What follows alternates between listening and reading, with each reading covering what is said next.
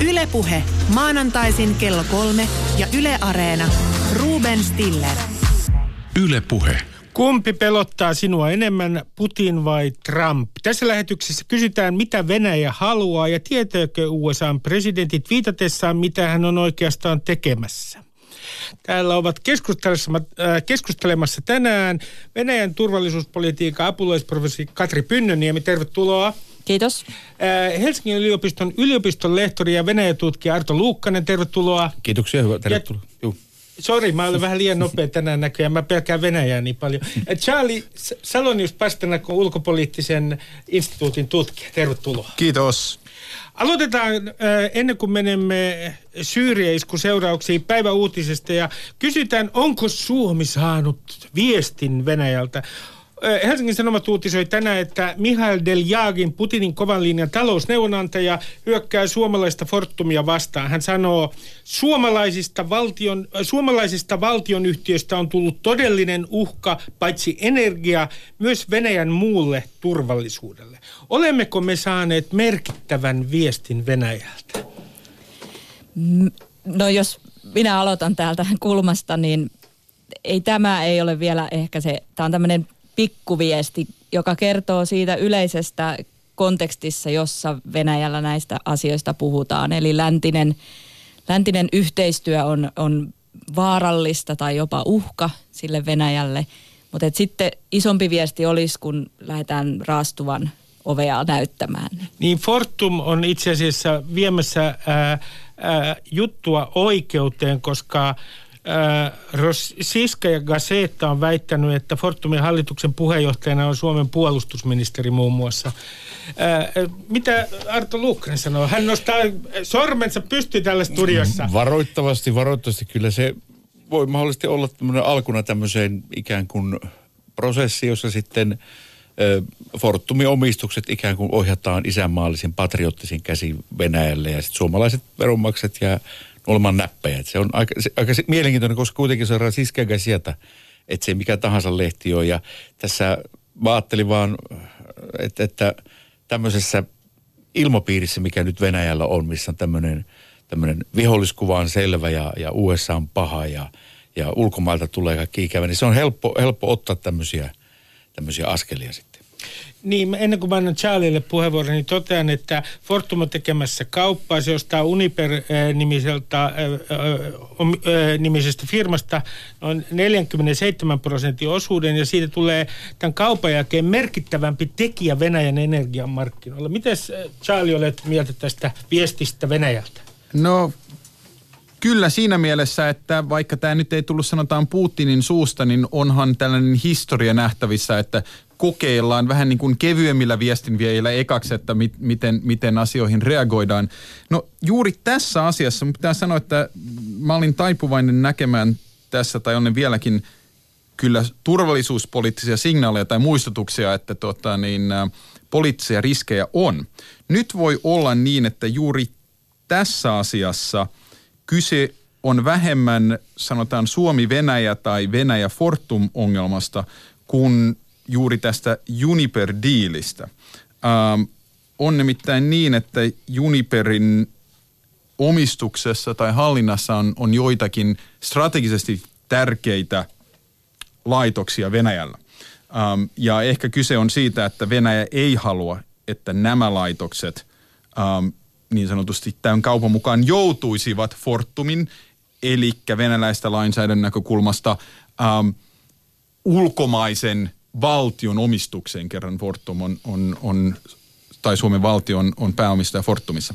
Voi olla, että se on, se on tällaista asiasta kyse, mutta kokonaisuushan lienee kuitenkin selvä, että taas muistutetaan, poliittisia riskejä on. Ei ole kyse vain energia kaupassa, sanotaan näin. Siitä mulle tulee mieleen toinen asia, nimittäin tämä Nord Stream. Sehän on kaasuputki, ja Suomessa, jossa kaikki sujuu kuin tanssi. Suomessa Nord Stream sai ihan lopulliset luvat viime viikolla.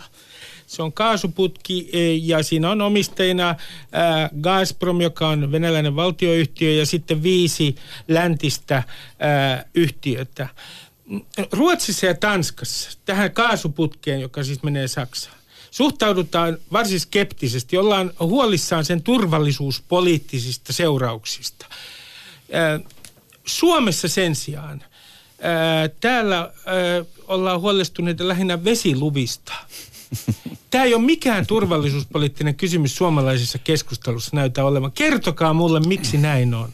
Se on jollain lailla vähän osoitus suomalaisen turvallisuuspoliittisen keskustelun ja, ja, ja tämmöisen poliitikkojen tuota, kyvyn ymmärtää turvallisuuspoliittisia asioita, niin sen niin kuin rappiosta. Et siinä mielessä olihan se uskomatonta aikoinaan, kun siitä ykkösputkesta puhuttiin, niin siellä oli tärkeintä vaan, että, että missä on joku miina tai tämmöinen, eikä, eikä sitten tästä asiasta puhuttu. Poliitikot ikään kuin ulkosti sen vastuunsa virkamiehille, virkamiehille. jotka sitten joutu, jos nyt ihan näin voi sanoa, niin aika ikävän tilanteeseen, jossa heitä sitten kyllä, voisin sanoa nyt myöhemmin, niin painostettiin monella ta- ikävälläkin tavalla. Et siinä mielessä että tuota, olisi kiva, kun poliitikot olisi poliitikkoja ja ottaisivat sen vastuun ja kantaisivat sen, sen taakan siinä, eivätkä heittää sitten virkamiehille. No, niin, niin no siis tässähän on kokonaisuutena kaasuputket, liikenneväylät, öljyputket, al- joskus 90-luvun lopussa ja muuten oli yksi osa tarinaa, jossa EU, Euroopan unioni ja Venäjä integroituvat, lähentyvät ja sitten tapahtuu tällaista niin kuin lähentymistä myös poliittisella tasolla. Ja nyt aika monessa prosessissa on kyse siitä, että Venäjä on lähtenyt kauemmaksi sellaisesta niin kuin demokraattisesta hallintomallista, josta voitaisiin löytyä niitä win-win tilanteita. Ja tämän prosessin aikana on lähdetty kauemmaksi siitä, on osoitettu, miten käytetään sitä niin kuin näihin putkiin ladattua tällaista poliittista pääomaa sitten ehkä aggressioon tai painostukseen ainakin eri maita kohtaan, niin, niin, niin siinä kohtaa ehkä pitäisi sitten myös sitä kontekstia, jossa näitä päätöksiä tehdään, niin sen mukaisesti uh, vähän niin kuin ve, re, reijata, mä reivata. Kysyn, mä kysyn Katri sulta vielä täsmällisemmin, että siis onko tämä nyt jotain jälkisuomettuneisuutta tai jotain ylivarovaisuutta, kun Suomessa tästä Nord Stream 2 ei näytä erävän mitään laajaa turvallisuuspoliittista keskustelua? No, no se ehkä siis ajatus, että mikä on poli- poliittista, eli siinä tullaan kysymykseen, että määritellämmekö se niin, että meidän pitäisi venäläisten kanssa puhua jotain tiettyä liturgiaa, se voisi olla yksi poliittisuuden määritelmä.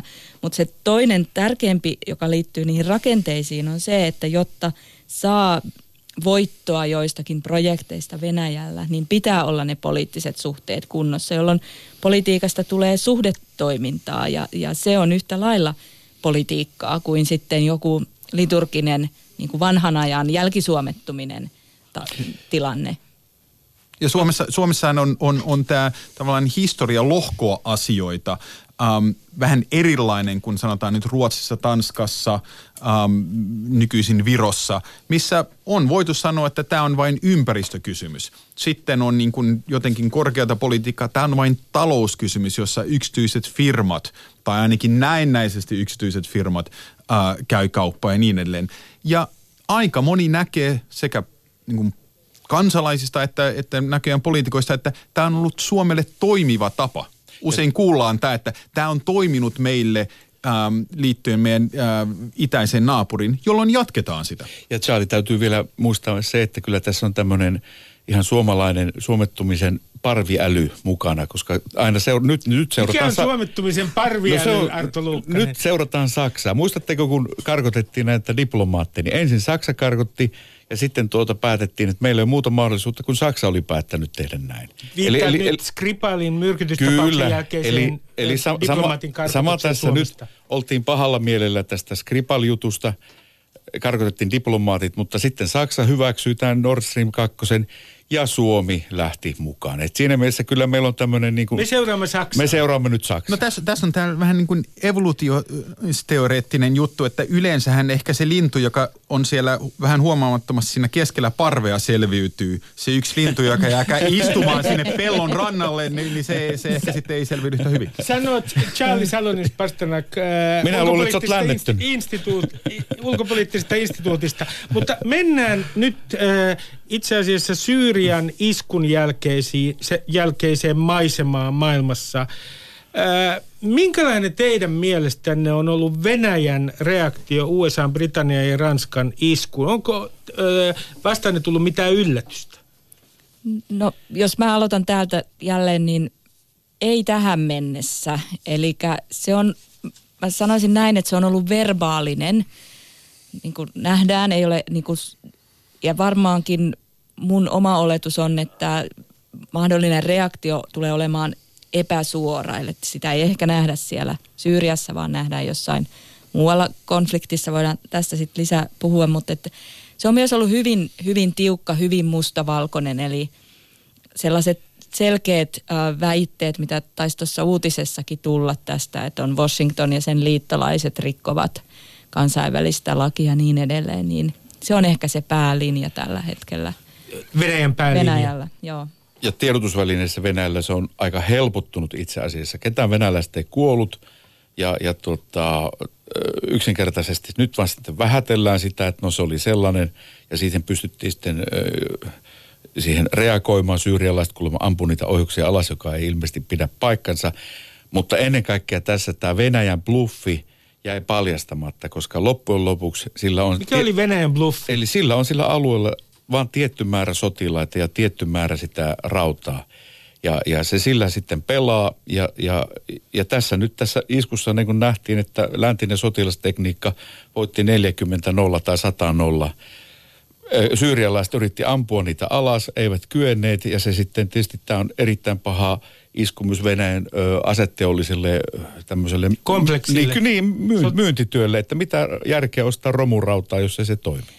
Joo, mutta eikö ne ollut kuitenkin niitä van, vanhempia malleja, mutta, oli, mutta oli. tähän Mut kuitenkin. tosiaan Venäjä kyllä sanoi, että heidän sektorilleen ei tullut mitään, jolloin ei tarvita sitä niin kuin samankaltaista vastausta. Ja se on jäänyt niin kuin enemmän ehkä sen uh, toisen sanktiopolitiikkaan puhutaan ehkä enemmän kuin tästä. Joo, Mä mieltä, että ei ole nähty vielä liittyen tähän keskusteluun, että mitä on, on ammuttu tai ei, niin, niin se on ehkä kaikkien ohjus, ähm, puolustusjärjestelmien tämä niin kuin kohtalon kysymys, koska niitä halutaan käyttää. Koska sitten jos ne ei toimi, niin sitten vasta nämä niin kuin myyn- myyntityöt tota, niin nämä rupeaa tahmautumaan. Eli varmaan Venäjä oltiin vähän iloisiakin, että Yhdysvallat oli suunnit tai Yhdysvallat, Ranska ja Britannia oli suunnitellut nämä iskut niin, että ei tarvinnut toimia mm. ja voitiin vähän istua käsien päällä. Tämä oli ehkä helpotus verrattuna siihen ehkä pelkoon, joka joillakin oli. No mä otan, mä otan yhden esimerkin tästä, että helmikuussa oli äh, isku, jossa kuoli 2-300 venäläistä sotilasta äh, äh, äh, tuolla Syyriassa, mutta he olivat palkkasotureita. Siellä on semmoinen firma muun muassa Häri, jonka nimi on ei enempää eikä vähempää kuin Wagner. En tiedä viittaako se Wagnerin operoihin. Ja kun lännessä uutisoitiin, että 2-300 ää, venäläistä palkkasotilasta on kuollut, niin Venäjällä oli hiljaisuus. Kesti päiviä, muistaakseni viisi päivää, ja sitten ilmoitettiin, että viisi venäläistä on kuollut. Niin Onko nyt niin, että nämä miestappiot, venäläiset miestappiot Syyriassa on Venäjän johdolle arka paikka? onhan se ihan äärimmäisen, äärimmäisen tuota kiusallista ja, ja tuota, ennen kaikkea mikä tässä on, siis on symbolisesti ja se, se, että jos siitä oikeasti isosti puhutaan, niin silloin tulee tietysti se, että missä me saadaan se hyvitys, minkä takia me tuota, meidän miehet tuota kuoli, minkä takia meidän, meidän tuota, asetekniikka ei pystynyt vastaamaan jenkkien tai näiden kurdien tuota, tuli-iskuihin ja se, että tuota, ja sitten minkä ihmeen takia nämä seikkailijat siellä yleensä on, koska kysymyksessä on loppujen lopuksi Putinin Syyrian seikkailusta. Se on semmoinen Mitä niin kuin, tarkoitat tässä yhteydessä Syyrian No seikkailulla? a, kun amerikkalaiset ikään kuin rupesivat Obaman kaudella lähtemään sieltä pois, niin silloin, silloin venäläiset tuli tilalle. Ja tietenkin ensimmäisen lähtökohtana pelastaa Assad, eli se Syyrian tämä hirmuhallitsija, joka on ollut heidän tämmöinen luotettu miehensä siellä. Ja tietysti sitten sen jälkeen tulee mukaan geopolitiikka, että he venäläiset voivat olla siellä välimerellä. Ja sitten kun sinne päästiin, niin tietysti siinä myös ikään kuin ruokahalu kasvo. Siitä tuli aj- ajatuksena semmoisesta niin kuin, nyt sanoisin, Venäjä toimii lännen etujen puolesta niin kuitenkaan, että länsi ei ymmärrä sitä. Itse asiassa mehän tehdään teidän työtänne. Siellä on monia tämmöisiä asioita. Tietysti se suurvaltapolitiikka on kaikkein tärkein. Mä, mä kysyn sinulta, Katri, kun sä viittasit siihen, että nämä seuraukset, Venäjän vastaus tulee olemaan epäsuora. Niin, niin mitä sä tarkoitat ää, noin konkreettisesti ää, mahdollisilla epäsuorilla toimilla? Joo, no, no se on yksi tässä huhumyllyssä oleva teoria, eli ei ole mitään varmaa tietoa tietenkään, mutta et keskustellaan siitä, että mahdollisesti Ukrainassa sota voisi intensiteetti kasvaa, eli se sinänsä ei niin kuin isketäkään siellä Syyriassa, vaan, vaan sitten täällä Euroopassa, mutta todella tämä on nyt yksi, yksi mahdollisuus muiden joukossa. Ja yksi, minkä tota, niin, äh, lentoimittaja äh, Kerstin Kruunval mainitsi tässä viikonloppuna oli, että hän oli sitten nähnyt ja kuullut spekulaatiota, että Venä, ven, ven, joku venäläinen viranomainen oli sanonut, että niin, että tällaiset iskuthan voivat lisätä mahdollisuutta, että pakolaisia taas rupeisi tulemaan Eurooppaan, äh, joka ei nyt ollut niin peitelty uhkaus, sanoisin. Charlie, Se, Charlie, hetkinen. Pidetään nyt, nyt vedän hitaasti henkeä. Tarkoitatko sitä, että, että tässä pelissä niin yksi sellainen kiristysruuvi, mikä Putinilla on, on nimenomaan se, että, että jos tilanne entisestään pahenee Syyriassa, niin uusi äh, niin sanottu pakolaisvirta äh, tulee Eurooppaan. Ja tämä on yksi osa tässä yhtälössä. No näin haluttiin ainakin indikoida. Se on eri asia, saisiko esimerkiksi Putin er, Turkin Erdoganin pään kääntymään tässä asiassa, mutta tietenkin voisihan ne ohjata Suomenkin kautta, kuten tässä tehtiin jokunen vuosi sitten. Ja Ruben, tähän ihan sanoakseni, eh, oli kesällä tai siis keväällä 2015 erään meille ystävällisen valtion edustajan kanssa virallisesti lounaalla, joka siis minulle tarjotti ja tunnustan tässä, että olen syönyt sen ja juonut yhden lasin viiniä. Ja hän silloin kysyi erittäin paljon oikein sitkeästi ja pin, kovasti, että miten te suhtaudutte tämmöiseen, islamin vaaraan ja jos tulisi paljon ihmisiä tänne. Ja voin sen sanoa, että silloin mä en oikein ymmärtänyt sen, että mä sanoin, että meillä on täällä Meillä on pieni islamilainen seurakunta ja sitten meillä on pieni juutalainen seurakunta, ne sopii hyvin tähän. Mä en niin ymmärtänyt sitä silloin. Mutta kas, syksyllä 2015 ymmärsin, ehkä, että jotenkin nämä asiat oli liittyväisiä toisiinsa. Ja... Viittaatko nyt siihen? Saanko Arto Luukkanen kysyä, että tämä yksi meille ystävällismielisen valtion edustaja... Niin ei ollut Andor. Ei ollut Andorra, hyvä. En kysy sitten sen enempää. Veikkaa Venäjää, mutta siis, tämähän on pelkkää spekulaatiota. Ö, ö, mä, niin, kysymys, no molemmille teistä. Tämä niin kuin puhuttiin tästä äh, venäläisten palkkasotilaiden tota, niin, ähm, äh, Syyriassa. Onko mitään eroa Venäjän sisällä, miten käsitellään heitä ja sitten Ukrainassa kaatuneita, joita on näköjään enemmän, mutta ei ole myös annetaan mitalleja? Käsitelläänkö näitä sotilaita niin kuin eri lailla? Onko ne Syyriassa tai Ukrainassa? Yksi, onko se yksi niin kuin veljes kamppailu ja toinen on joku... Syyriassa on enemmän fyrkkaa. Ne saa 80 000-250 000 ruplaa kuussa. Siellä mun mielestä Ukrainassa saa vähemmän. Eli, eli se on tämmöinen ulkomaan lisä siellä. Ö, Jota Ukraina ei ole. Niin, no se Joo, on koti, kotimaa. Miten Katri, oot, ootko sä...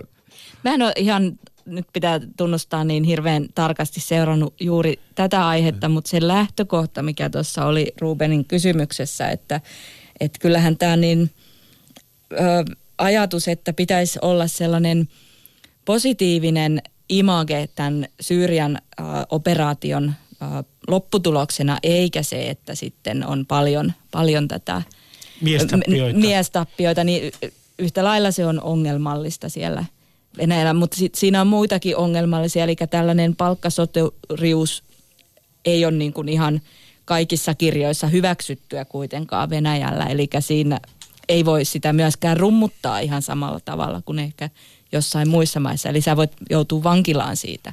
Mä, mä otan yhden, äh, yhden tuota väitteen nyt esiin, että onko itse asiassa Venäjä äh, vastuussa kemiallisten aseiden käytöstä Syyriassa? Sehän on ensinnäkin tietysti Assadin liittolainen, ja YK on tutkimuskomission raportti, joka on itse asiassa viime tammikuulta sanoi, että 33 kemiallisia aseen tehtyä iskua Syyriassa ja 27. voidaan sanoa varmuudella, että tekijänä on ollut Assadin hallitus. Kun tämä tuli tämä raportti, niin Syyria ja Venäjä kiistivät sen. Ja tämä oli YK-raportti. Mm.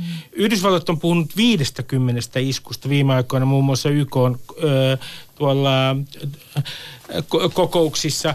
Ö, nyt mä kysyn teiltä, että jos koko ajan Venäjä on kiistänyt muun muassa YK-raportin, ja se on Assadin liittolainen, joka on kääntänyt sodan kulun Assadin hyväksi. Eikö Venäjä ole silloin tietyllä tavalla aika suorankin vastuussa kemiallisten aseiden käytöstä? Totta kai on, ja jos Putin haluaisi, voisi ottaa puhelinsoiton. Tai nythän kun ne näkee Hantimanskin sanoa, että kuule nyt, Bashar, et enää heitä niitä sinne. Ja silloin se tapahtuisi. Mutta kun tämä tämä koko kaasuasehan, se lähtökohta, koska on sisällissota, niin siinä taistellaan myös ennen kaikkea siviiliä vastaan. Yritetään luoda kauhua. Sotilaathan on varautunut siihen kaasuun ja niillä on omat nämä kaasunaamarisysteemit. Kansalaiset eivät ole ja tarkoitus on ikään kuin, ikään kuin pelottaa se kansa pois siitä kapinasta. Ja tämä on se niin kuin, tämä on niin kuin poliittinen ase. Myrkky on tämmöinen niin kuin, että sanoisin, se ei ole sotilaallisesti kovin iso juttu, mutta se, se saa niin kuin sen tietyn terrorivaikutuksen väestössä. Mä, mä kysyn vielä tarkemmin, että onko pointti se, että Venäjä hyväksyy tämän toiminnan, kunhan se toimii sillä tasolla, että siitä ei ole konkreettisia seurauksia niin, että suurvallat puuttuvat asioihin. Et tietyllä riskitasolla Venäjä hyväksyy sen, että Assad käyttää kemiallisia aseita siviilejä kohtaan.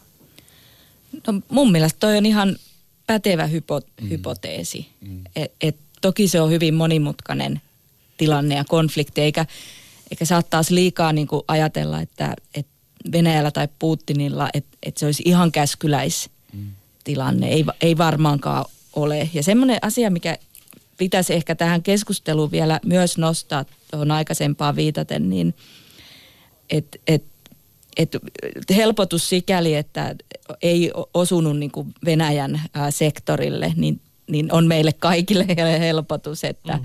että tämä USA ja Venäjän suora, suora niin kuin konfliktiyhteys siinä sodassa, asia, jota on systemaattisesti pyritään välttämään. Näin on ainakin ymmärtänyt. Ja, Elikkä... ja, ja tämä on myös Venäjän intressi tällä hetkellä. Se ei missään tapauksessa Joo. halua, että tämä tilanne eskaloituu. Koska silloin sen bluffi paljastuu ja se, että miten pienet kortit sillä on. Se on niin yksinkertaista. Se on iso ja kallis seikkailu, mitä se siellä tekee. Ja se on, se on, se on kaikki pois siltä Venäjän kansalta. Se on, se on semmoista kallista riskipeliä, jossa tuota, Putin omaa arvovaltaansa korottaakseen tekee tätä. Koska Venäjän hallitsemisessa pitää olla kaksi aata, ei siis anonymous alkoholiksi, vaan pitää olla asema ja arvovalta. Ja asema saadaan, no se on saatu, mutta arvovalta saadaan voimaa näyttämällä, viholliset tuhoamalla. Pitää olla hyvin konkreettista se, se, se vallankäytön Venäjä. Silloin, silloin hallitsija pystyy toimimaan. Charlie, mä palaan vielä äh, äh, tähän kysymykseen siitä, että mikä on Venäjän vastuu kemiallisten aseiden käytöstä. Mitä sinä ajattelet Venäjän vastuusta? Mä oon samalla linjalla kuin Triette. En mä usko, että se on, se on päivästä päiväntäinen käskyläissuhde. Ja voi olla, että Kremlissä on laskettu, että tämä on niin vähäpätöinen asia niin kauan kuin se ei johda laajempaan suursotaan, että ei kannata käyttää, Putinin ei kannata käyttää niitä poliittisia pisteitä, joilla se voisi saada Assa, Assadin hoidettua, että tämä nyt on näin. Tietenkin Venäjä voisi edesauttaa tätä selvitystyötä, mutta eihän he halua.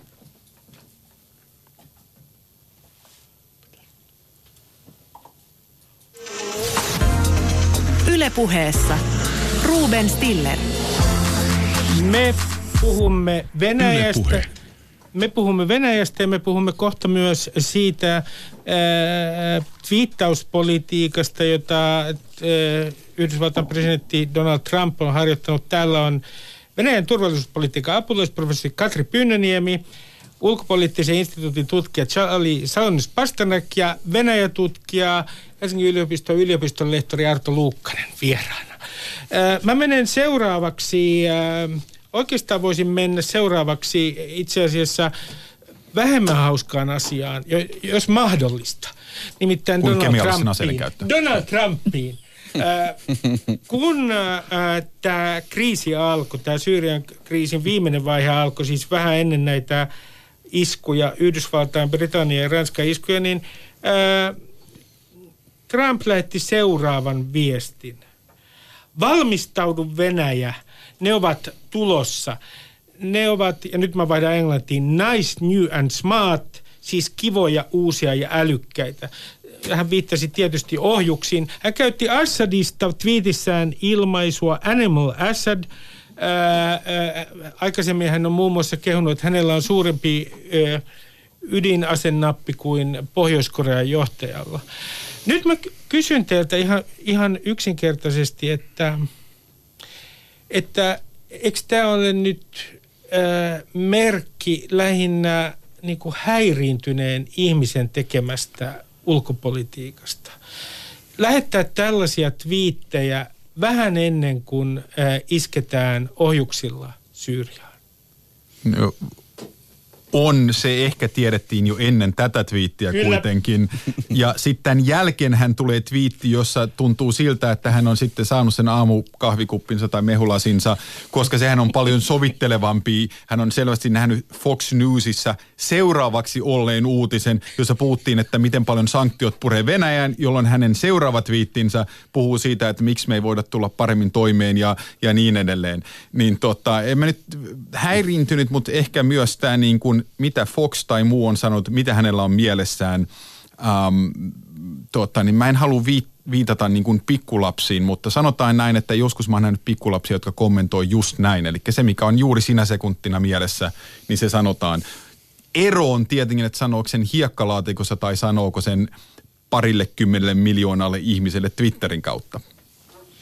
Joo, ja siis kyllähän tämä lisää sitä epävarmuutta, mikä on se linja, miten, miten niin kuin Yhdysvaltojen hallinto, minkälaista politiikkaa siellä ajetaan, kehen puheeseen me nyt niin kuin uskotaan? Tai ketä meidän pitäisi tässä seurata. Ja aika hyvinhän se sitten, no hallinto teki sitten kaikkeensa niin kuin rytmitanssi, että, että tästä niin kuin päästään kuiviin jaloin eteenpäin. No mä otan nyt vähän keskustelun vuoksi sitten ehkä toisen linjan. En sano, että Trump on hullu tai öö, lapsi, mutta ihan se iso filosofinen kysymys, että tota,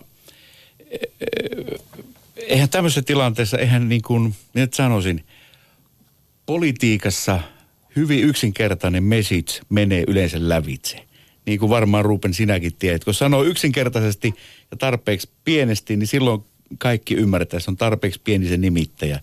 Ehkä tuossa tilanteessa ei sivistynyt ja kukkaiskieli ollut ehkä tarkoituksellinen. En mä tiedä, mä en tietysti halua Trumpia puolustella, mutta, mutta tämä maailma nyt kerta kaikkiaan on semmoisen, että kun ei tutkijat eivät ole vielä vallassa, niin tuota, se on vaan tällaista.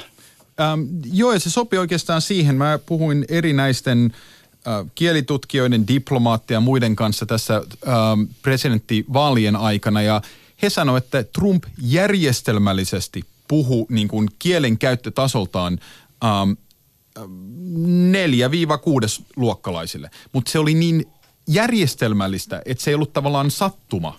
Mm. Ähm, mutta tällä saadaan yksinkertaisia viestejä läpi, kun puhutaan tällä, tällä tasolla. Ja, ja tietenkin myös se että tosiasia, että Trumphan on elämänsä elänyt epävarmuudella, eli aiheuttamalla epävarmuutta omassa staabissaan, mm. yhteistyön kumppaneissa ja muissa.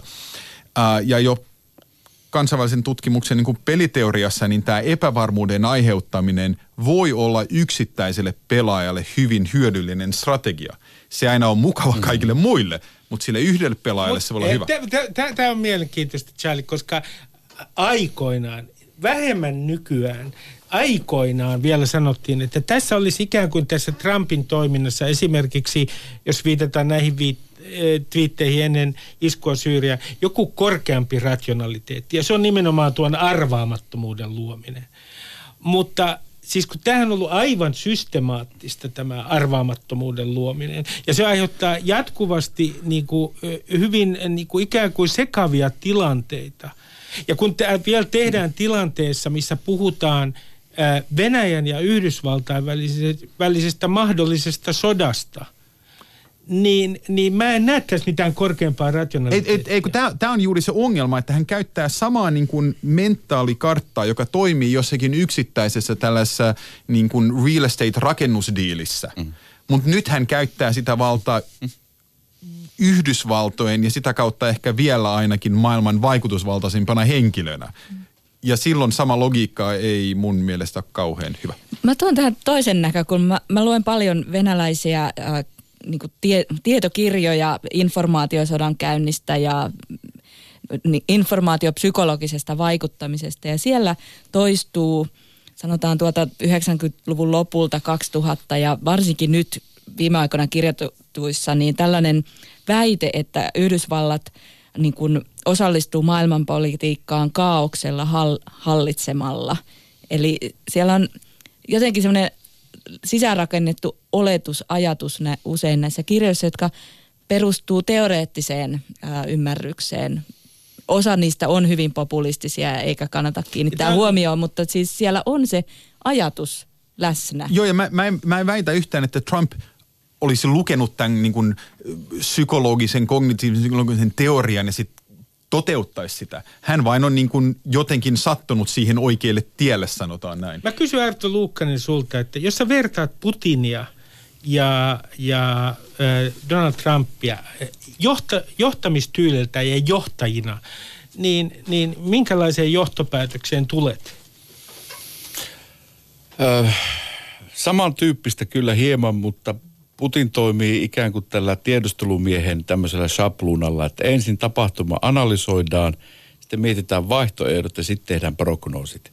Ja sitten sen jälkeen sitten toimitaan. Etenkin jos on kysymys semmoista asiasta, jo- jossa täytyy, ollaan niin kuin tiukassa paikassa. Tosin Putin kyllä myös reagoi ikään kuin raivokkaasti ja tunteella, niin kuin tämä Trump. Mutta vielä sanon Ruben, kun me olemme sen verran vanhoja, niin tiedämme historiaa, niin kyllähän Ronald Reaganin varmasti muistat. Ja häntähän Muistan. kanssa haukuttiin siitä, kun se Pannahinen puhui niin, niin, niin kuin filmitähti ja käytti tuommoisia raakoja ilmaisuja, you can run but you can't hide.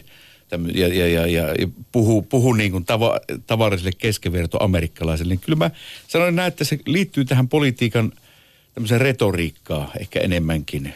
En, en nyt sanoisi, että en nyt menisi sanomaan, että Trump on ääliö tai, tai, tai keskenkasvunen, en- ennen kuin hän nyt sitten varmasti osoittaa sen ihan aukottomasti ja selvästi. Tä, täällä on yksi niin kuin, Trumpia vähän ymmärtävä ihminen tässä studiossa. Se, se on, Ei vaan pitää, niin kuin tutkijan pitää katsoa, että kuunnellaan molempia osapuolia ja sitten mietitään siinä se, se rationaalinen, oikea ja mahdollinen yksinkertaisin vaihtoehto. Mutta onko Putin paremmin ennakoitavissa kuin Trump?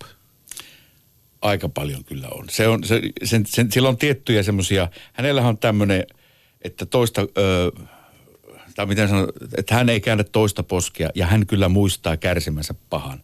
Eli hän on just tämmöinen, ja lyö kyllä takaisin. Ja se idea on just se, mikä häneltä lähtee sitä kadulta, missä hän on niin kuin nuoruudessa kasvanut, että haasteeseen pitää vastata ja lyödä pitää takaisin. Ja se on se semmoinen niin kuin refleksi, refleksi tuota, toiminta. Ja hän kyllä muistaa kaiken, mitä on myös kärsinyt. Ja ei, ei ole mitenkään semmoinen suurisielunen ihminen mo- monessa mielessä.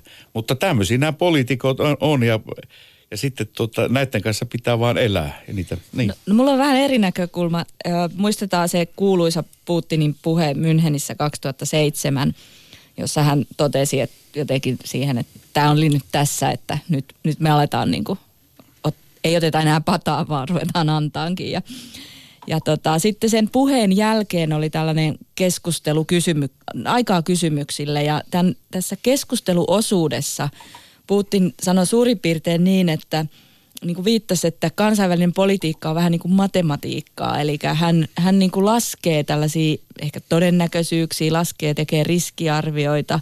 Ja, ja, ja sen viesti oli, että et, turha niin kuin yrittää sellaista uh, suhteiden kautta, hyvillä suhteilla asioita hoitaa, että jos hän kokee, että tästä Venäjä jollakin tavalla saa kuitenkin suuremman hyödyn, niin sitten, ja, ja se konteksti oli viittaus äh, Bushin ja äh, Putinin väleihin jollakin tavalla. En muista ihan kokonaisuutta, mutta et, et tämä on mun mielestä itseäni nyt sen löysin tässä, niin kiinnostava, kiinnostava mielipiteenvaihto sieltä Mä- vanhoilta ajoilta. Mä, mä ky- kysyn teiltä, että missä vaiheessa Putinin äh, suhde länteen muuttuu? Kun siinä on, äh, on väitetty, että siinä on ollut useitakin murroskohtia hänen suhteessaan länteen. Hän, hän aloitti presidenttikautensa, ensimmäisen presidenttikauden, lännen ystävänä.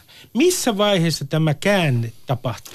Irakin sota ja se Irakin miehittäminen ja se 2003 se alkaa tapahtua ja sitten 2007 niin kuin Katri sanoi, siinä tapahtuu sitten tämmöinen suoraan sanota, että emme tässä enää, enää leikitä teidän kanssanne. Tämä vielä Katrin sanomisiin tästä Münchenistä. Hän kyllähän näissä ö, tiedotustilaisuuksissa on ehdottanut jollekin toimittajalle sitten tämmöistä hyvinkin, mitä nyt sanoisi, makabereja juttuja, kun puhuttiin esimerkiksi Tsetseneistä, niin sitten, että tuota, voidaan tehdä kaikenlaisia leikkauksia toimittajalle, jos tuota, hän haluaa, että me osataan sitä tehdä. Mutta että vielä kerran, niin, niin, niin Putinin, Putinillahan oli tämä, kun tämä 2001 tuli tämä hyökkäys. Hän sanoi, että joo, että nyt me ollaan liittolaisia, nyt tuota, me, me lähdetään taistelemaan yhteistä vihollista vastaan. Putin avasi nämä geopoliittiset asemat esimerkiksi Keski-idässä amerikkalaisille. Amerikkalaiset sotilaat pääsivät sinne, että he pääsevät lähemmäksi taistelemaan Afganistanissa. Se oli tosi iso myönnytys. Venäjällä sitä muristiin sitä vastaan, että kuinka tämä nyt tämmöistä on, että, että voihan me olla ystäviä, mutta syö nyt omaa leipäänsä, että eihän tästä nyt mitään tule, että jos me annetaan vaan asiat amerikkalaisille. Ja jotenkin Putin siinä sitten varmaan niin kuin pettyi siihen, että vaikka hän teki kaikkensa ja kulki sen ekstra mailin, niin sitten sit kun tuli tämä Irakin sota, niin heitä ei kuunneltu, kuunneltu oikeastaan yhtään. Mutta kun to, toisena murroskohtana on katsottu esimerkiksi Ukrainan värivallankumousta ja puhutaan myös Georgiasta, että siellä tapahtunut niin sanottu värivallankumous oli Putinille hälytysmerkki. Ja hän pelkää kaikkein eniten siitä, että kansa tulee kaduille. Kyllä.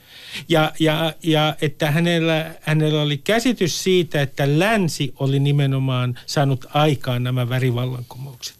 Niin onko tässä myös niin kuin hyvin olennaisena tekijänä tässä äh, Putinin kannan muuttumisessa suhteessa länteen tämä, että ihmiset lähtivät aikoinaan kadulle Ukrainassa? Joo, siis tämä on se yksi tärkeimpiä niin kuin narratiiveja tai kertomuksia. Eli ajatus siitä, että ulkopuolinen taho on aikaan saanut sen kansan nousun ja sitten jonkun tietyn hallinnon kaatumisen tietyssä maassa. Ja että ei vaan sitä, että on kapasiteetti toteuttaa tämmöinen, vaan että tämä edistää lännen etuja.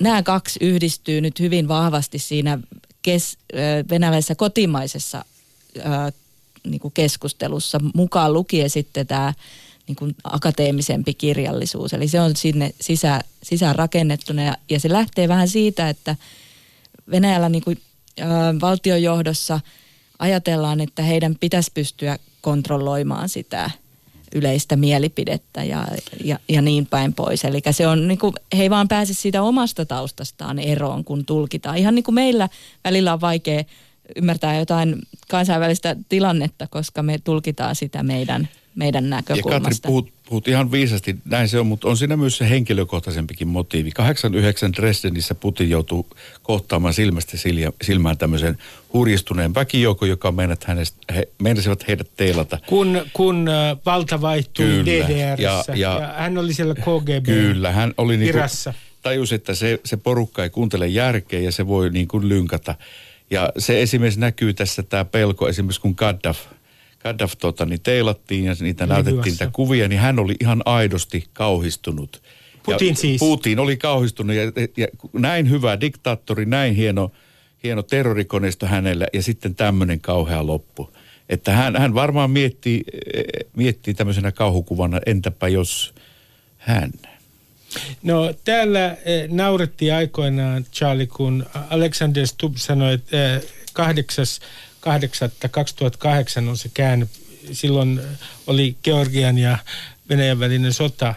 Eh, että, kun, eh, että, että eh, se oli siis Stubbin mielestä se suuri käänne Euroopan historiassa sodan jälkeen tai kylmän sodan jälkeen. Oliko 8.8. vuonna eh, 2008 suuri käänne Venäjän suhteessa länteen? Georgian sota. Mä oon ehkä väärä henkilö meistä kolmesta vastaan, että onko se Venäjän näkemystä käänne, mutta äh, tavallaan me ihmiset tarvitaan spesifejä tapahtumia tai päiviä, jolla me itsellemme selitetään asioita. Eihän niin kuin me usein muistetaan Berliinin muudin kaatuminen, mutta ei muisteta sitä niin kuin kuutta kuukautta ennen sitä, joka tavallaan mahdollisti sen ja kaiken tämän. Ähm, onhan se ainakin yksi tilaisuus muun muassa Suomen poliittiselle johdolle ymmärtää, että hei nyt on käytetty, nyt on käyty sotaa yhdestä valtiosta toiseen, jos näin sanoo, ei Jugoslavian tyyppinen tilanne. Ähm, Tämä on erilaista.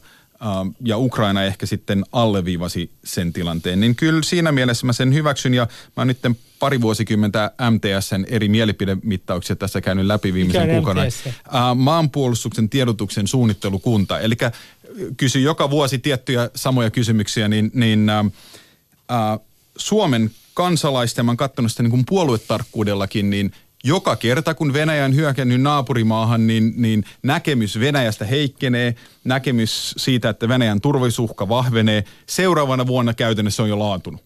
Tämä nähdään piikkinä 2008, se nähdään piikkinä 2014-2015 ja sitten mennään niin kuin Eli normeja. me unohdamme nopeasti. Me unohdetaan nämä pikkusodat tota, niin Venäjän naapurimaissa aika, aika nopeasti. Joo. Joo, no, no sikäli, jos taas Venäjän näkökulmasta vastaan, niin sehän tämä viiden päivän sota toimi tämmöisenä niin kuin silmä, silmänavauksena, jonka jälkeen oli helppo sitten Venäjällä legitimoida äh, armeijan uudistusten aloittaminen ja toteuttaminen ja, ja sitten lisää rahoitus äh, näiden kaluston uusimiseen ja siitä, siitä eteenpäin sitä on sitten hiottu ja, ja, ja kyllä se on myös tuottanut tulosta. Nyt, nyt on sanottu, että tästä on tullut oikeastaan tietynlainen hokema, että me olemme kylmän sodan maisemassa tässä maailmassa. Ja jopa YK pääsihteeri Antonio Guterres sanoi, että kylmä sota on palannut. Ero aikaisempaan kylmään sotaan on se, etteivät pidäkkeet näytä välttämättä enää toimivan. Olemmeko me nyt jotenkin niin kuin kylmän äh, sodan, äh, kylmää sotaakin vaarallisemmassa vaiheessa? No sanotaanko ainakin, että, että 2008 080808 oli tämmöinen niin psykologisen esteen poistuminen Venäjältä. Että se, se, se huomasi, että se pystyy käyttämään voimaa. Se pärjäsi siinä. Sehän oli semmoinen operettisota, joka kesti sen 12 tuntia. Sen jälkeen georgialaiset lähti juoksemaan. Ja tota, se oli tämmöinen, tämmöinen, että ahaa, väkivalta on mahdollisuus. Ja sitä voidaan käyttää ja se, sillä on oma, oma merkityksensä. Silloinhan – silloinhan Natossa värähti, että toimiiko se viides artikla. Puola vaati lisätakeita, nyt pitää olla jotain erityistä, että Puola, tai Puola tunsi, että se on, se on tuota, pahassa tilanteessa. Huomasin Suome, suomalaisessa politiikassa vanhat suomettumisen ajan suuret sankarit, niin kuin Väyrysit ja kaikki, huomauttivat ilahtuneen, että no enkös minä näin sanonut ja näinhän se olikin. Ja tässä on se todellisuus, että me ei olla, me ei olla tuota, niin hävitty tästä realististen suureitten ja, ja määreitten ja väkivallan maailmasta. Me olemme reaalipoliittisessa kyllä, maailmassa, jossa on etupiirejä. Kyllä juuri, ja me olemme siellä ja pitääkäpä suune kiinni. Ja, ja, ja siinä mielessä se, että tota, kyllähän meilläkin se alkoi se keskustelu, mutta niin kuin, niin kuin Charlie sanoi, se, se sitten vuodessa Mut, läkähtyi. Mutta Arto, olemmeko me tällä hetkellä kylmääkin sotaa vaarallisemmassa tilanteessa? Tänä no, maanantaina... No sanotaan, voi sanoa, että me ollaan tämmöisessä haaleessa tilanteessa, jossa, jossa pahinta niin kuin on se, että jos sitten ikään kuin nämä suurvallat joutuu suoraan vahingossa esimerkiksi kohtaamaan toisensa ja sitten tulee tämmöinen tilanne, jossa on pakko reagoida. Sehän oli just tämä ensimmäisen maailmansodan kirous, että oli pakko tehdä näin, oli sopimusvelvoitteet. Ja Putin on sellaisessa tilanteessa, jos se menettää siellä, siellä Syyriassa jotakin, se on pakko reagoida, ettei se menetä sitä arvovaltaansa, koska hän on niin kuin ristiinnaulinut sen omaan asemansa tähän Syyrian seikkailuun. Vielä kerran sanon näin, että Venäjällä oli paljon myös tahoja, jotka et epäili, että onko tässä mitään järkeä lähteä näin syvästi, syvästi sitoutumaan Assadiin ja epäilivät, että siellä voi tulla tämmöisiä tilanteita, jossa joudutaan, joudutaan niin kuin kohtaamaan tämmöisiä kohtuuttomia sotilaallisia tappioita. Ja nyt tässähän on käynyt esimerkiksi 11. päivä joulukuuta viime vuonna Putin kävi sanomassa toteamassa sama juttu kuin George Bush ja totesi, että sota on voitettu siellä Khmelnikin lentotukikohdassa. Ja, ja siellä elvistelijä näytti, että näin me voitimme, mutta sitten uuden vuoden aattona niin siellä sissit hyökkäsivät lentokentälle tämmöisillä pienellä droneilla ja tota, aiheuttivat aika paljon hävitystä, että ei se sota ollutkaan sitten ohi. Et se on tässä ongelma. Niin no ehkä kaksi, kaksi pointtia ihan alusta ihan liittyen, mitä Arttu sanoi hetki sitten. Eli kyllähän Venäjällä tämä sota on mahdollisuus rakentaa liittokuntaa ja laajemmin, eli nyt, nyt se on Iran ja Turkki. Mm. M- mutta että sitä kautta sitten vahvistaa jotakin semmoista läntiselle järjestelmälle niin kuin vastakohtaista ja rinnakkaista järjestelmää. Mietin tätä tuossa aamulla sitä kautta, että kun Venäjä tuuppaa ulos toista toistaan niin kuin kummallisempia väitteitä, joilla, jotka niin kuin on ristiriidassa keskenään ja sitten täällä mediassa sitä luetaan ja tai lännessä ylipäänsä ajatellaan, että eihän tässä ole niin kuin päätä eikä häntää, mutta että jos se, en ole itse tutkinut, että miten paljon se tulee tuonne Intian suuntaan tai sitten näihin niin kuin muihin maihin. Ja siitä tulee nyt sitten tähän kylmän sodan tilanteeseen, eli silloinhan Neuvostoliitolla ja Yhdysvalloilla oli, oli sellainen maailman kattava niin kuin propagandistinen oma verkostonsa, jolla oli se yksi ja sama viesti. Eli siinä me ei olla siinäkään tasolla, uh, mutta että ollaan ehkä semmoinen vanha ajatus voimien korrelaatiosta, että lasketaan ei vain sitä so, so, sotilaspoliittista uh, niin kuin matchia, mikä on ketä milläkin tasolla, vaan, vaan kaikki energia, nämä sosiaalisen median ja, ja, ja talous, talouspolitiikat. Mutta vielä ihan loppuun se, että ei nyt jää sitä kuvaa, että olen sitä mieltä, että tässä olisi joku kylmän sodan tilanne, niin jos vaan yhtäkään tutustuu sen aikaiseen turvallisuuspolitiikkaan, niin näkee sen eron hyvin selvänä. Eli ei me nyt ihan niin, me päivitellään sitä, että poliitikot puhuu ydinaseista.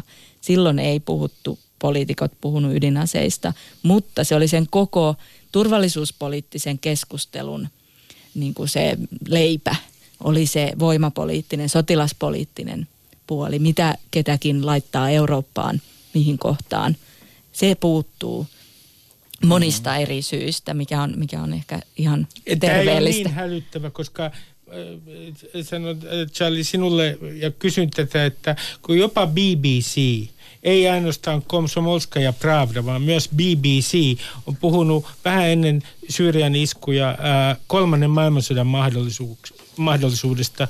BBC muun muassa haastatteli asiantuntijoita, niin onko tämä hysteria, se, että me puhumme Eh, ensin me puhutaan kolmannesta maailmansodasta, eh, anteeksi, eh, kylmästä sodasta, että se on palannut ja sitten kun se ei riitä, niin mediassa näkee juttuja hyvin arvovaltaisissakin lähteissä, jossa viitataan kolmannen maailmansodan mahdollisuuteen. Tota, no ei, ei olla niin pitkällä. Toisaalta mä voisin ehkä miettiä, että ensimmäinen maailmansota etenkin, vaikka osallistuja oli brittiimperiumin takia eri puolilta, niin sehän oli käytännössä eurooppalainen sota. Joku voisi ihan hyvin sanoa, että keskellä Afrikkaa ympäri Kongoa käytiin maailmansodan laajuinen sota, mutta se nyt oli tarpeeksi kaukana meistä, että me ei huomattu sitä. Kylmän sodan aikana. Toinen voisi sanoa, että juuri nyt lähi laajasti käyttävä niin kuin konfliktien verkosto, jossa mikään konflikti ei ole irrallinen toisistaan. Uh, sekin on tavallaan maailmansota, mutta taas meillä on tällainen vähän anglosaksinen eurooppalainen kuva, että mikä on – maailmansota. Mm-hmm. Uh, ja niin, niin riippuu vähän keneltä kysyy, että miten, mistä puhutaan. Ja venäläisessä uhkatutkimuksessa lähdetään siitä, että, että se kamppailu ja, ja taistelu, se, ei sen tarvitse välttämättä olla mitään siis, että lähetetään granaatteja kuin niska, vaan se alkaa hyvin pienestä se, se intensiteetti ja, ja tuota, se voi, se ulottuu joka puolelle yhteiskuntaa alkaen kulttuurista ja ka- kaikesta tästä. Ja, mutta, mutta tässä on semmoinen mielenkiintoinen juttu toisaalta, maailmahan on eri. Me ei oikeastaan oikein me voidaan verrata, että onko se, onko se kylmä sota, olla, ollaanko me siinä vai ei. Mutta me ollaan niin vähän erilaisessa tilanteessa monessa mielessä. Venäjäkään ei ole Neuvostoliitto.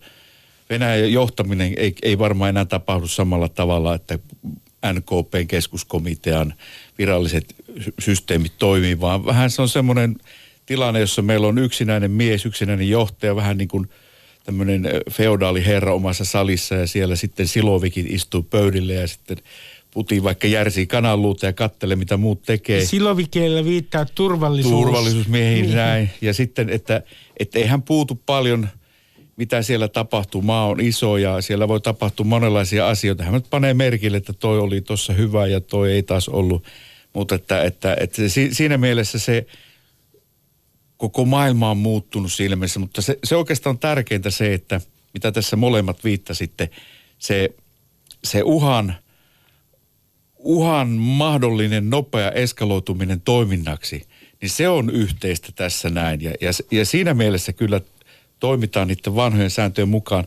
Väkivalta on vielä valitettavasti se ratkaisu ja se on yksinkertaisesti, se puhuu yhdellä äänellä ja sitä, sitä kun harjoitetaan, niin silloin, silloin toisen pitää reagoida siihen. Se on se kaikkein pahin juttu. Mä kerron tässä välissä, että täällä ovat siis vieraana Venäjän turvallisuuspolitiikan apulaisprofessori Katri Pynnöniemi, Arto Luukkanen, Helsingin yliopiston yliopistorehtori, Venäjän tutkija ja ulkopoliittisen instituutin tutkija Charlie Sallonius Pasternak. Jos mä saan nyt esittää teille kysymyksen Suomesta ja ihan konkreettisen kysymyksen, että nyt tämän Syyrian iskun jälkeen, miten se tulee konkreettisesti heijastumaan Suomeen? Kapeneeko pienen maan liikkumatila entisestään? Eh, Varsinkin kun me olemme semmoisessa tilanteessa, että meillä on kuulemma erityissuhde Venäjä ja samaan aikaan me olemme lännen jäseniä ja muun muassa karkotamme venäläisen diplomaatin, emmekä myöskään kritisoi tätä iskua Syyriaan. No, m- musta on ehkä muovautunut sellainen kyynikko, että mä sanon, että ei tule, äh, itse isku ei tule muuttamaan ähm, tai vaikuttamaan Suomeen suoranaisesti. Miten Venäjä mahdollisesti reagoi voi vaikuttaa, koska jos Suomi nähdään osana lännen liittoumaa, sanktiot ja muut, niin vastaushan voi ihan hyvin tulla jostakin ihan muualta myös meidän suuntaan. En mä nyt pidä ehkä Suomea todennäköisimpänä, mutta näin se pitää niin kuin ymmärtää tässä laajassa skaalassa. Symmetrisiä vastauksia ei voi tulla, koska se tarkoittaisi, että Venäjä iskisi ranskalaisiin, brittiläisiin ja äh, amerikkalaisiin sotilaskohteisiin ja sitä toivottavasti emme tule näkemään, niin, niin en usko, että iskulla on mitään vaikutuksia. Venäjän reaktiolla voi olla, riippuen mitä, mitä Putin kun sorttes päättää. Ei sanoisin näin, että kyllä tämä osoittaa sen selvästi sen, että miten, miten meillä tämä ulkopoliittinen päätöksentekojärjestelmä on kapeutunut ja meidän valta, valta tehdä omia itsenäisiä päätöksiä on vähentynyt. Tässä viittaan tähän parviälyyn, että me seurataan Saksaa, peesataan sitä ja, ja tässä niin kuin nämä todellisista, turvallisuuspolitiikan todellisuus näkyy semmoisena kuin on, että me, meiltä näyttää menneen se kyky ikään kuin itsenäisesti ö, määritellä, että mikä kansallinen etu meitä nyt, nyt niin kuin vie eteenpäin, vai onko pakko osoittaa juuri tässä hetkessä tiedustelutietoihin perustuen, per- perustuviin tietoihin nojaten jotakin jonkun, vaikka esimerkiksi Iso-Britannian – Niin. ruvetaan peesaamaan heti sitä välittömästi, ottamatta minkäänlaista etäisyyttä, tutkimatta mitä oikeasti on tapahtunut ja sitten, että et, ja vielä kerran kysymättä, mitä me, meille olisi hyvä. Viittasit siis siihen, että Suomi äh, karkotti diplomaatin äh, ja uskoi Parviälylle, siihen, että, parviälylle. että, että, että Skripalin ja hänen tyttärensä on yrittänyt myrkyttää Venäjä niin kuin Britannia väittää. Siis sitähän me, siis okei, mulla on oma teoriani tässä ja mä uskon, että, että joku venäläinen taho siihen on osallistunut näin, mutta vielä kerran tämmöisessä tilanteessa, kun meillä on vain sitä tiedustelutietoa, ja, jota meille hyvin niukasti ja säästeliästi annetaan. Muistatte varmaan 2003, jolloin amerikkalaiset sanoivat, että siellä Irakissa on varmasti niitä joukkotuhoaseita, sinne on pakko mennä. Ja kaikki nyökytteli päätä, että näin sen täytyy olla. No ei ollut. Eli tässä vielä kerran kysytään sitä, että, että tuota, tehdäänkö parviälypäätöksiä vai tehdäänkö sitten itsenäisiä päätöksiä. Tämä on sitten tär- tärkeä asia. Niin, tai voi tehdä itsenäisen päätöksen ja todeta, että EUn linja on Suomen edun mukaista. Että, Sekin on että parviälyä. Mut näin, No siis näin joo, mä näen, siis mutta et- EU, EU, yhtenäinen EU on Suomelle varmaan se tärkein mahdollinen ulkopoliittinen. Pysytään siinä keskellä niin kauan kun suurin osa EU-maista on tiettyä tai meidän referenssiryhmä on tiettyä mieltä, niin tehdään se, se suojaa vähän Venäjän suuntaan ja, ja se edistää meitä. Ainoastaan siinä tapauksessa, jos, jos toimitaan näin ja sitten tulee tiukka paikka, niin tuleeko ne parviälyllä sitten meitä puolustamaan? Hieman epäilen sitä, hieman No, mutta epäilen mä, mä kysyn just tästä. Mä kysyn vaikka Katrilta ensimmäisenä, että tähän loppuun, että kun meidän malli todella on täällä Suomessa tällainen tasapainomalli. Meil, sanotaan, että meillä on erityissuhde Venäjä ja samaan aikaan me ollaan kuitenkin osa länttä.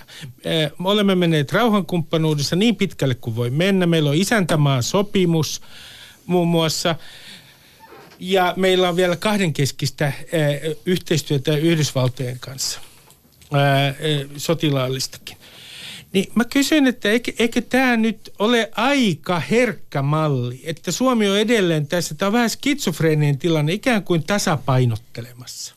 No joo, mutta ehkä vähän kyseenalaistaisin tuota ajatusta, että puhutaanko meillä vielä erityissuhteesta. Ehkä joku segmentti poliitikkoja näin tekee, mutta et enemmän se on sitä puhetta, että pitää pitää nämä kanavat auki ja pyrkiä niin kuin jollain tavalla tällaiseen keskusteluyhteyteen. Dialogiin. Niin Joo, mutta se on eri asia sitten, että miten paljon Suomi pystyy sinne antamaan sitä sisältöä ja saamaan niin kuin jotakin positiivisia vastauksia, mutta että eihän se erityissuhde puhe, niin eihän siinä ole hirveästi enää mitään si- sisältöä. Mutta se, mitä tässä on tapahtumassa, on, että nämä nämä niin tämä diskurssi tai tää, nämä tarinat, se mitä tuotetaan, mitä se poliittinen tilanne tuottaa, niin se kaventuu koko ajan.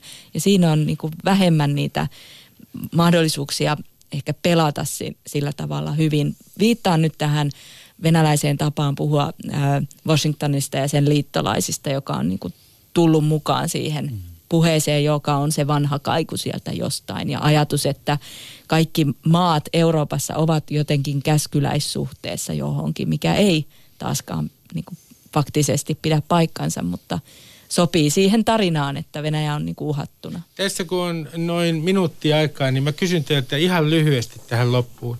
Kumpi teidän mielestänne on tällä hetkellä suurempi ää, vaara maailmanrauhalle, Putin vai Trump?